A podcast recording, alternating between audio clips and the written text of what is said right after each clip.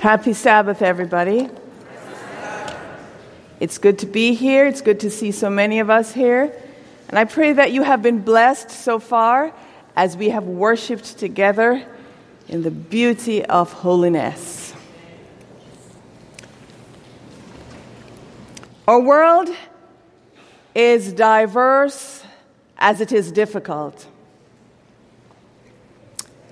Life seems to conspire to make us mentally unwell. No one escapes untouched. How is it with you today? What is going on in your head? What are your thoughts about yourself, about your future?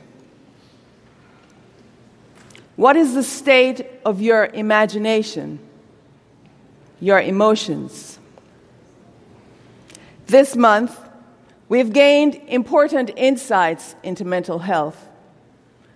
And we conclude our series today with a focus on spirituality and mental health.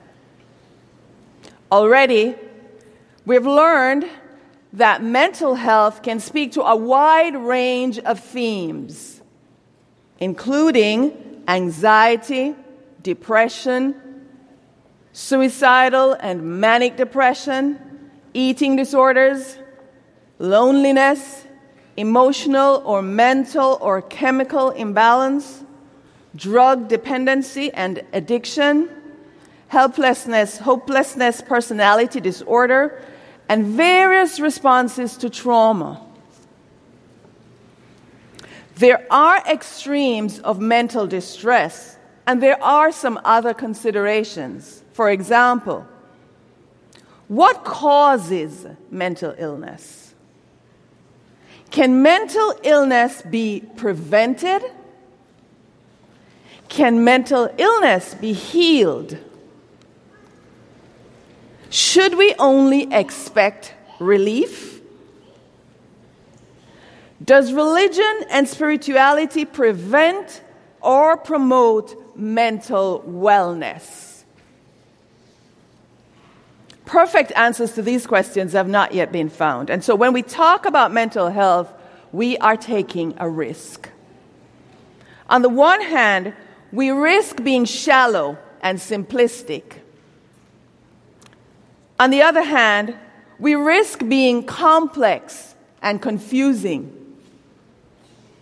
Either way, we may cause deep hurt to those who are already suffering.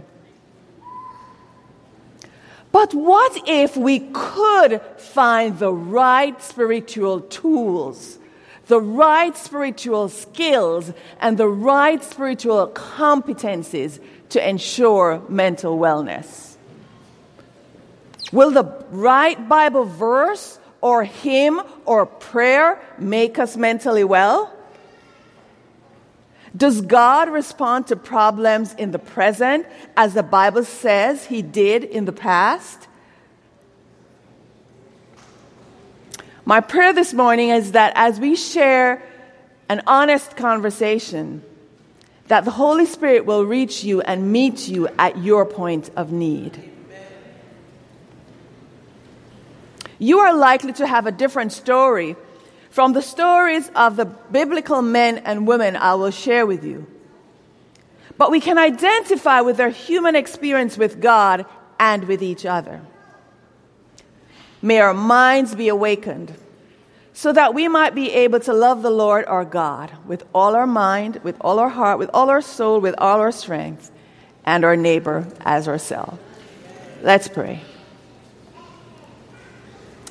Precious God, creator of the universe, thank you for being our God. Thank you that you understand the intricate details of our creation. And thank you for being ready to answer our cry. Speak to all our hearts today. I pray in Jesus' name. Amen. The book of Ezekiel records the prophet Ezekiel's prophecies to Jewish exiles in Babylon. These are very dark days for Judah. 29 chapters on God's judgment provide us with panoramic lenses for viewing the psychology of trauma resulting from war and exile in Judah. What is clear in Jerusalem and Judea is the overwhelming sense of disruption and powerlessness to people's lives, much like what we see happening in the Ukraine. What if we could find the right spiritual tools that we could reach for at our time of need and ensure our mental wellness? Can you imagine what it's like for a whole community to experience and confess long-term mental distress? A desperate sense of hopelessness would prevail, I imagine. Where do you go mentally, not just physically, but where do you go mentally when an entire community or nation is experiencing disruption and trauma? In Ezekiel 37, Israel is experiencing widespread mental distress, crying out in deep despair and helplessness.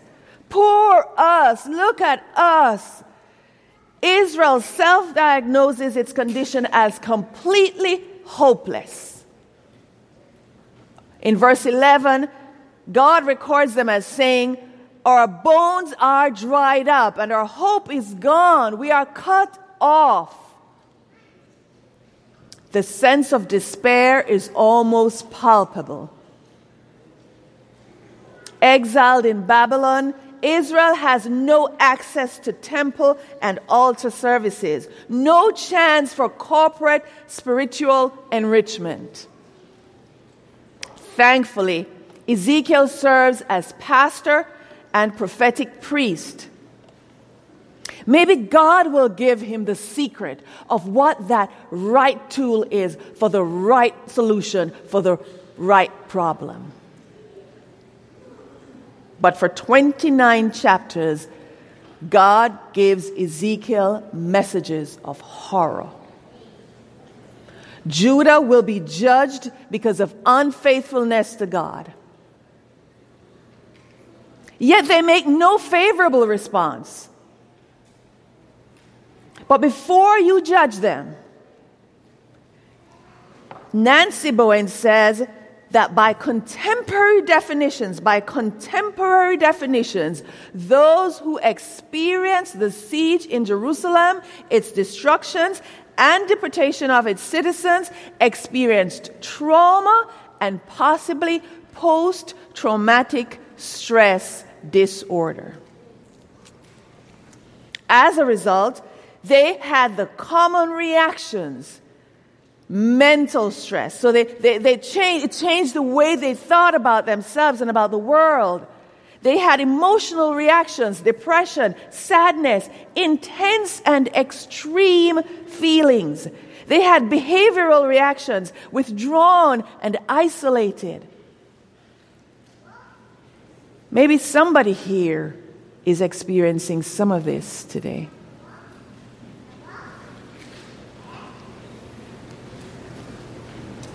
Like us, Israel needs God's help.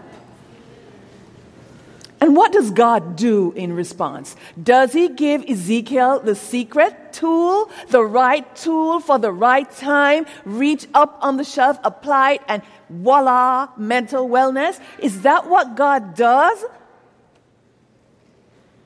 In Ezekiel 37, God gives Ezekiel a message for Israel that is as much spiritual as it is mental. Let's read it together on the screen. Ezekiel chapter 37, verses 1 to 14. The hand of the Lord was on me, and he brought me out by the Spirit of the Lord and set me in the middle of a valley. It was full of bones. He led me back and forth among them, and I saw great many bones on the floor of the valley, bones that were very dry. He asked me, Son of man, can these bones live? I said, Sovereign Lord, you alone know. Then he said to me, Prophesy to these bones and say to them, Dry bones, hear the word of the Lord. This is what the Sovereign Lord says to these bones. I will make breath enter you. No, I will make breath enter you, and you will live. I will attach tendons to you and make flesh come upon you and cover your skin.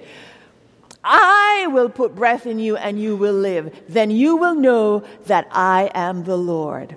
So I prophesied as I was commanded, and as I was prophesying, there was a noise, a rattling sound, and bones came together, bone to bone. I looked, and tendons and flesh appeared on them, and skin covered them, but there was no breath in them.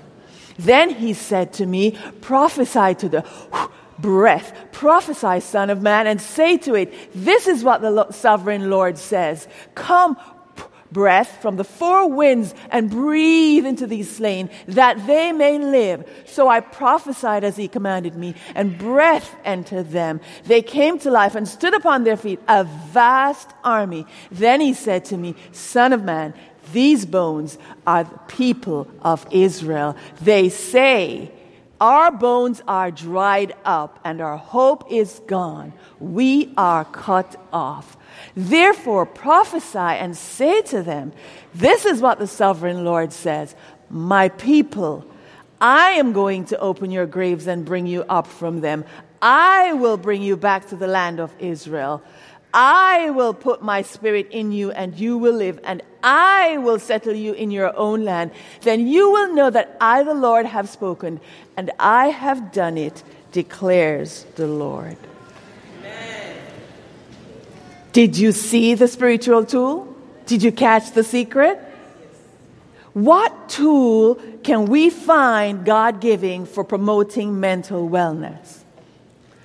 God gives Israel a reason to hope.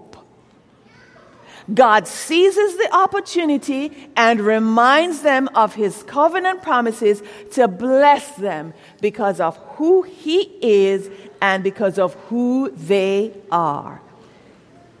We need not experience exile to now experience the crescendo of mood and emotions as the Sovereign Lord of the universe pours out his heart and his spirit into a people that are hardly deserving. This passage recalls Isaiah 41, where God says, Do not be afraid. I will be with you. I will uphold you.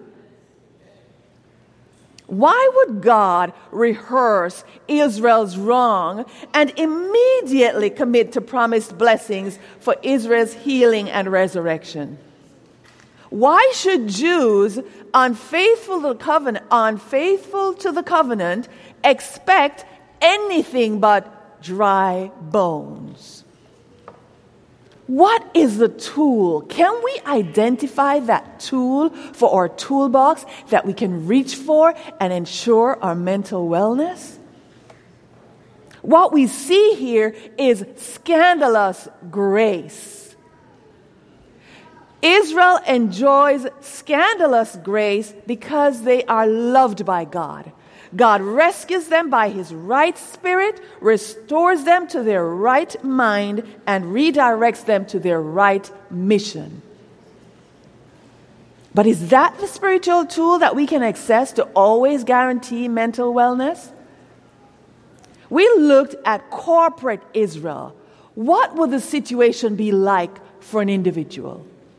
What would God do?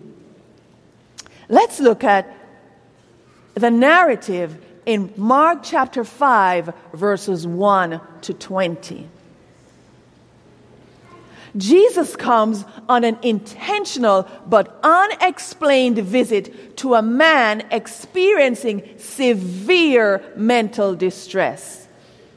This man is in the region of Decapolis, the 10 towns or 10 cities, on the southeastern shore of the Sea of Galilee. Late the night before, as they journeyed east, he and his disciples, to this rough, craggy coastline that is predominantly pagan, there was a violent storm. When Jesus silences that violent storm by just saying a word, his disciples ask in awe, "Who is this guy?" Jesus comes out of the boat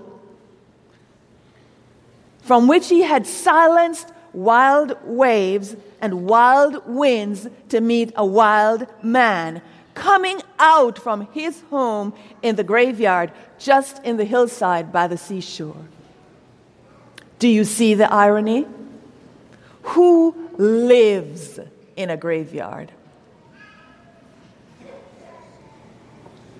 Clearly, this man is alive but not living. Why did he withdraw to this place? The man comes running out to Jesus as if with faint hope that Jesus is the answer to his prayers. He is accompanied by a cacophony of deafening shackles and chains, broken pieces from what ties him down. Naked, hopeless, helpless, isolated, and self-destructive, the broken man falls before Jesus, still gripping the sharp stone that he uses to cut himself day and night to remind himself that he is still alive. I pray that there is no one hearing my voice today who is cutting himself or herself to remind himself or herself that you are alive.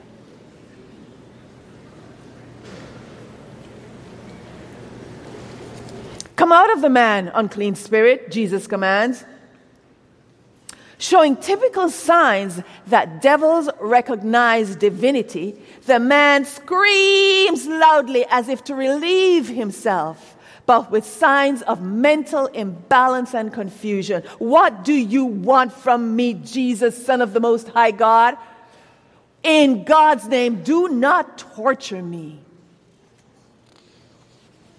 Like a teenager, he masks his cry for help under a front of self-sufficiency. What is your name? Jesus asked. My name is Legion. I don't think that's the name that man's mama chose for him. But I think that he's been called many names. Many names in the past. Maybe he's been called angry, or crazy, or depressed, or divorced, or dumb, foreigner, loser, madman, pagan, poor, sad, stupid, ugly. Maybe you've been called names too. Maybe these voices are still echoing in his head, causing him severe distress.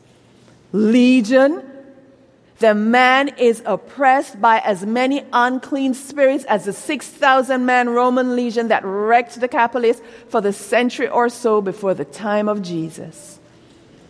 It's no wonder that he is in such distress.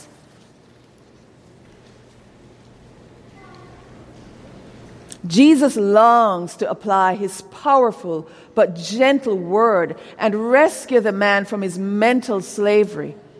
And the demons sense that their time is short.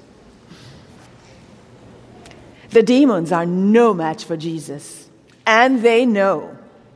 So they ask permission to go to Hog-like Hotel, from out of the one unclean man and into 2,000 unclean pigs, the unclean demons go, but only with Jesus' permission. The legion of demons literally pushed the pigs over the edge of the cliff to their death in the sea below. No doubt, the demons were wreaking havoc in the man's mind, threatening to push him over the edge, or already pushing him over the edge and seeking now to destroy him. Jesus uses the demon's own choice to destroy them and deliver the man. Without waiting to see what happened to the man, the pig feeders bolted to tell everyone they could see. Like wildfire, the news spread from country to town and back.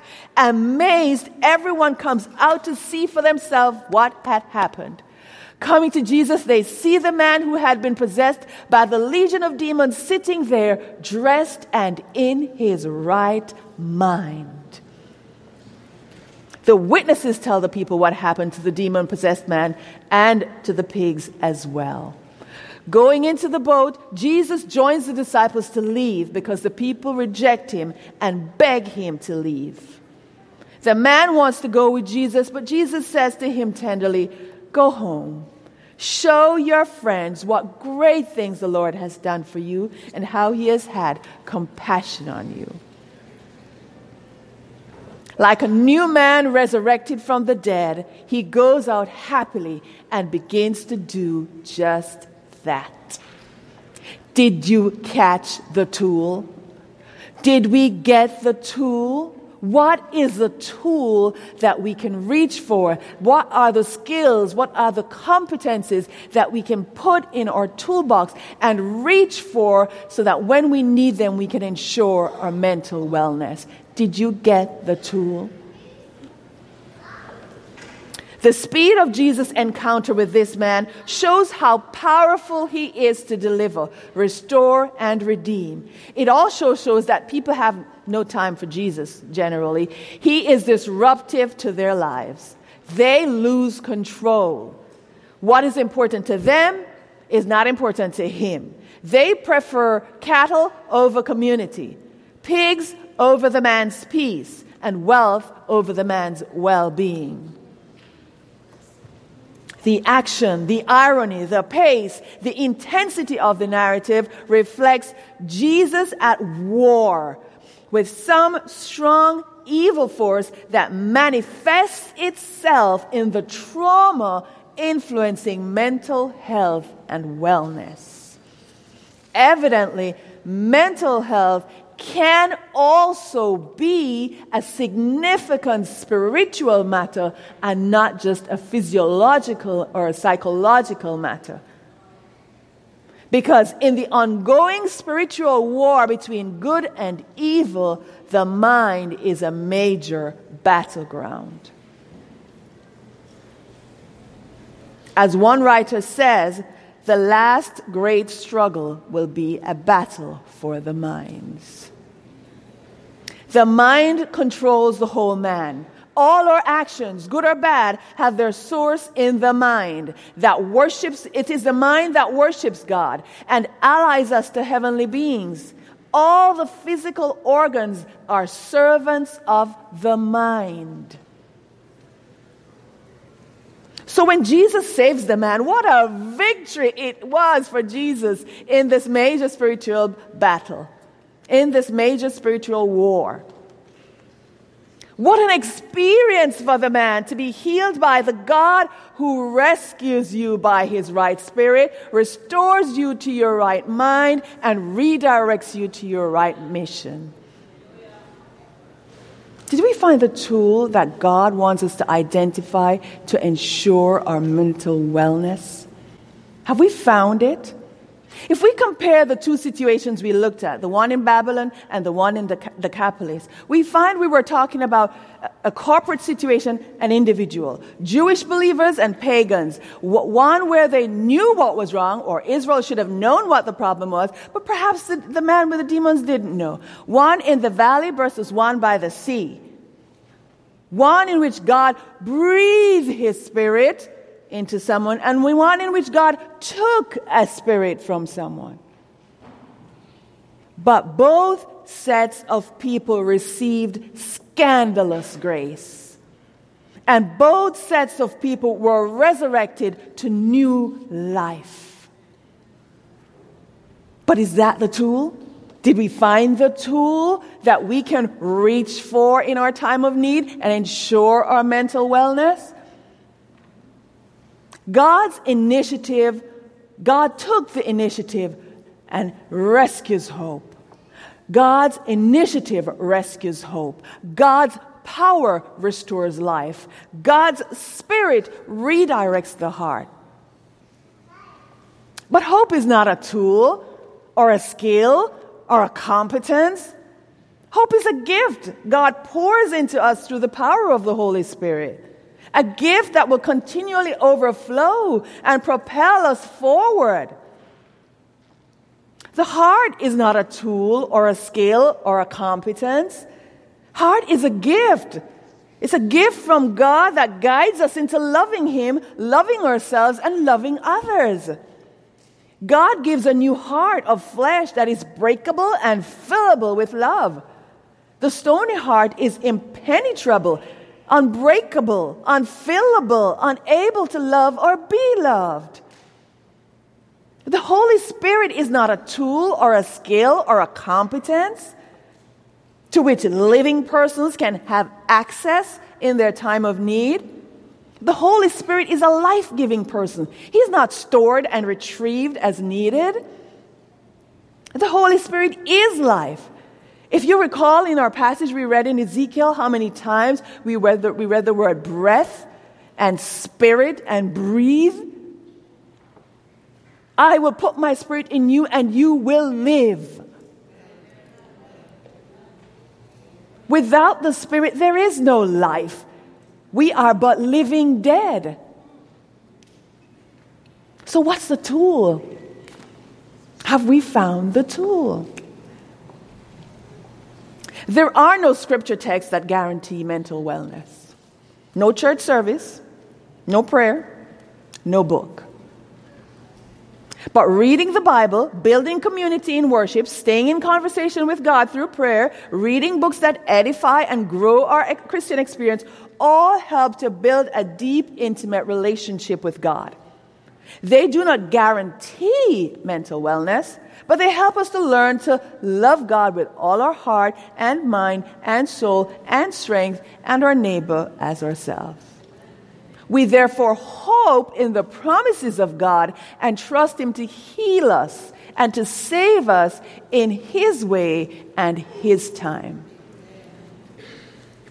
Sometimes there are no straightforward answers to why or when or how. Our hope and confidence in walking forward into the unknown rests in who God is and what He says. I have loved you with an everlasting love. I will never leave you. This is a confidence you can have, that if you ask anything according to my will, I will hear. These things have I spoken to you, that in me you may have peace. In the world you will have trouble, but be of good cheer. I have overcome the world. What do you expect as a human? Great inheritance, security, refuge, assurance of God's love, affirmation, no suffering. I'll share with you a quote from Philip Yancey's book, Where is God When It Hurts? It should be on the screen so we can read it, so you can follow me as I read. The Bible consistently changes the questions we bring to the problem of pain. It rarely or ambiguously answers the backward-looking question, why? Instead, it raises the very different forward-looking question, to what end? We're not put on earth merely to satisfy our desires, to pursue life, liberty, and happiness. We are here to be changed, to be made more like God in order to prepare us for a lifetime with Him. And that process may be served by the mysterious pattern of all creation. Pleasure sometimes emerges against a backdrop of pain. Evil may be transformed into good, and suffering may produce something of value. So if you're still waiting for Jesus' boat to come to your shore, don't give up. If you find yourself having a sense of being overwhelmed by trauma and a sense and mental distress, hardly able to count it all joy, or asking, where is the grace that is sufficient? Or where is the Lord who is to be near to the brokenhearted? Or feeling like very, very dry bones, as if all your hope is gone. If that is you, don't give up. Despite what others may say, we cannot emancipate ourselves from mental slavery. God alone can give us victory. Hope in God. He will come through for you, I promise. You can rest assured that He knows your name. I suspect that some of you are already planning to stop. You want to stop trying. The mental roller coaster is more erratic than Six Flags, and it is getting a bit difficult to ride. You are emotionally and psychologically paralyzed. I understand how you feel. I understand that you want to give up. Maybe it's not just your health. Maybe you lost someone during COVID and it's just difficult. Maybe you're lonely or struggling, or you just don't have the energy to try anymore. I understand. It's difficult. But let me ask you this. Who do you think you are? What right do you have to give up? What gives you the right to decide that it's much too hard for you to try harder, and you're much too weak to stand stronger? Nothing and no one gives you that right to give up. That's why I know you've tried. I know you don't want to give up. But willpower wanes, and resolutions sometimes don't last. But what right do you have to give up on yourself when Jesus didn't give up on you?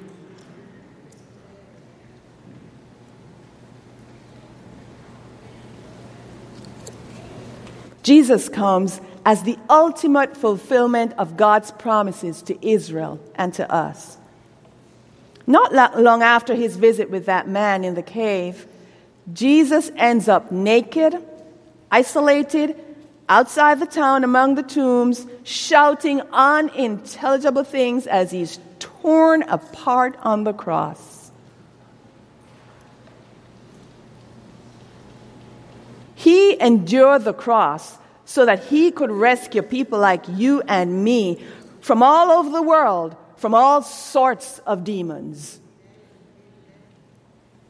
If you are silently suffering under the weight of mental confusion, may you receive today God's gift of hope to propel you forward. The story of the demoniac and the people in Israel, in Babylon, their promises that no form of evil can endure forever. The healing, calming, restoring word of the gospel will ultimately subdue forces of chaos, frenzy, illness, and even death. Can you hear the echoes of the joyful sound? Jesus saves. Jesus saves. The one who has power to calm the angry sea has power to retrain your brain if that's what he needs to do. Jesus is somebody we can trust with every aspect of our lives. He knows how you feel. Do you feel misunderstood? So was he. Betrayed? So was he. Heartbroken? So was he. Tired? So was he. Stressed? So was he. And you have not yet sweat blood, I can imagine.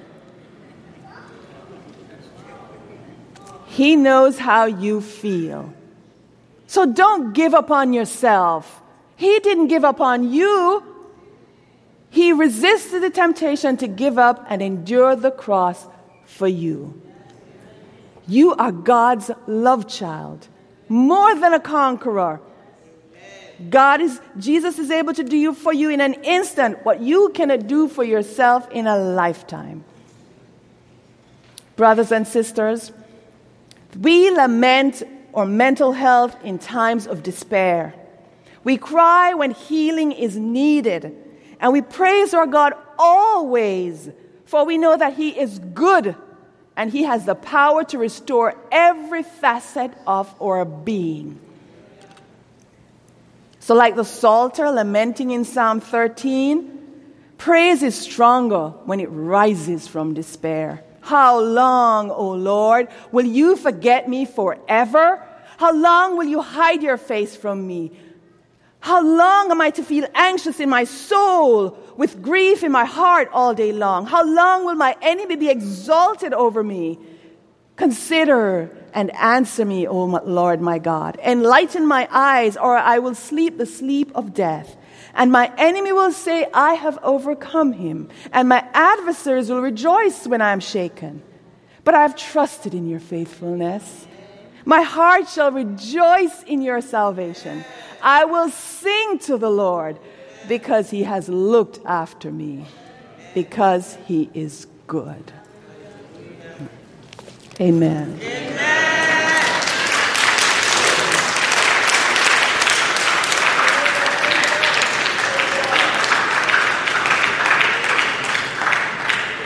If there's something on your heart today, if there's something in your mind today that you would like Jesus to remove and cast in the depths of the sea, if you want to respond to this message, please text the word THRIVE5, THRIVE 5, no space, to 269-281-2345 or go to pmchurch.org/connect and respond there. May God bless you.